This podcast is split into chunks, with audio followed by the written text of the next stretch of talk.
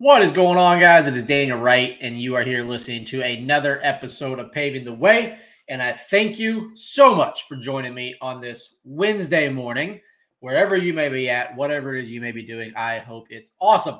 I hope your week has been off to a great start. I hope you had a great weekend. I hope you're kicking ass in life and just enjoying it while you're doing it. Guys, today, you know, I try to keep Wednesdays a little bit kind of shorter, sweet, straight to the point. Uh, Saturdays, sometimes I kind of ramble a little bit more about some things. Today, as the title says, count the wins, acknowledge the losses. All right. So, this is something that I try my best to do uh, when it comes to kind of getting my momentum continuing or getting it built back up if we encountered something to kind of take us back a little bit, whatever it may be. This was actually something I thought about uh, over this past weekend while I was out uh, getting in some cardio around the neighborhood.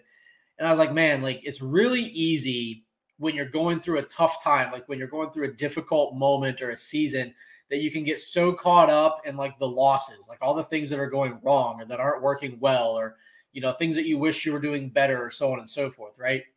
And that's why I say you have to acknowledge those. You have to acknowledge the losses. However, if you're trying to build momentum, you're trying to maintain momentum, whatever it may be, count your wins. And the reason I say that is because there's been times in my life where I'm sitting here and I'm looking, I'm like, man, this isn't going right. This needs to be done better. I got to fix this. I need to learn that. I don't know what I'm doing here, whatever it may be. Well, what I'm doing subconsciously is I'm counting my losses you know, I may not be physically writing a check mark or a tick mark down for every loss or everything that's not considered a win, but I'm subconsciously counting those losses by racking them up. What is that going to do? That's literally just going to create negative momentum, right? The law of attraction works in that you're going to get what you put the most effort and thought into. So if you're just thinking about all of the things that you haven't won, that you haven't done, that you wanted to do, whatever it may be, if that's all that you're thinking about, you're going to attract more of it. Okay. However, if you flip to the other side of it and you're having a tough time, you're trying to get momentum going, you're trying to keep momentum going, whatever it may be, and you start counting your wins. And instead of literally listing off all of the things that aren't going how you want them to go, and instead put your effort into all the things that are going how you want them to go, that you've done good, that you've won at, that you've accomplished and achieved. Again, the law of attraction works that you're going to start getting more of those. So you want to make sure that the effort that you're putting into when it comes to acknowledging the goods and the bads in your life is you're giving more weight and more credit to the goods that you've accomplished. Because if you if you give it to the bad, you're going to attract more bad. All right. So here's the caveat though. When you're talking about acknowledging the losses, you know, you can't live in a life or in a world that, you know, just tries to appear to be like all sunshine and rainbows, right? You have to make sure that you're acknowledging the failures, you're acknowledging the shortfalls. Because if you don't, then you will have this fake view, this like fictitious view of your reality that is not actually true. And so then you're going to start sending yourself down this path that you that you believe to be true because you're not acknowledging the reality. Okay? So that's why I say that the losses have to be acknowledged. You know, like I said, when I was thinking this weekend, when I was outside getting some, you know, some workouts in, I was like, man, like we've done a lot of great things, like as a company. Like what we've accomplished this year, I just started thinking about it. I'm like, man, from the beginning of the year, you know, one of the big things that comes to mind is our operations manager, JJ. I had you know, it's kind of at the end of last year, beginning of this year, we were transitioning over to having him start doing all of our scheduling for all of our in-house crews, our in-house projects, things like that. And it was a big thing. Like I was like, oh man, this has always been something I've done. Now you, someone else is going to be responsible for this. Like, holy cow, how's this going to work? And I was thinking about, it, I'm like, man, like this has actually gone really well. Like there's been a lot of pluses. Like the guys have been happier in the crew the customers have overall been happier with communication and planning and scheduling because I'm not trying to juggle all these things, right?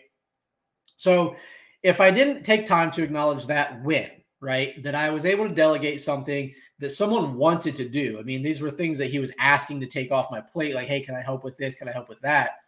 If I didn't take the time to acknowledge that that win occurred, right, that, that one win occurred, then I would have been so over here walking down the street focusing on Well, I got to get this process ironed out. I got to get this document filled out. I got to get this done. I got to train this person. I got to schedule this review. I got to do this. I got to do that. And then at the end of the day, that's all I would have been focused on. Instead, by taking the time to count the win, like in this specific scenario, taking the time to really like dive into and solidify that one particular win that we've had this year, it reframed the way I was focusing on the losses. So instead of worrying about all the things I need to accomplish or didn't yet get done or that I lost at, instead my frame is now okay, well, I got this win over here and I was worried about it earlier on, and now it's turned out to be great. So, how can I look at this document I need to get filled out or this process I need to get ironed out and put it in that same category that I'm going to look at in a few months? Be like, man, I won that. I won that. And I remember how it felt when I won the scheduling thing. And now I'm going to remember how it feels when I win the processes or when I win the documentation or when I win whatever the task is I'm needing to get done. Right.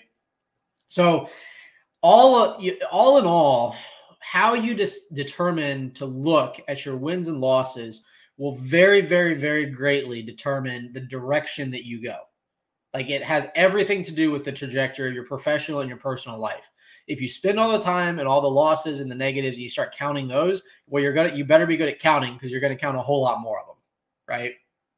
But if you can reframe all that and put that same effort into counting your wins and really acknowledging those and counting those and racking them up and stacking them, and then when you have to go acknowledge the losses, you're going to take that winning framework, that winning mindset into the losses to convert those over into the win category.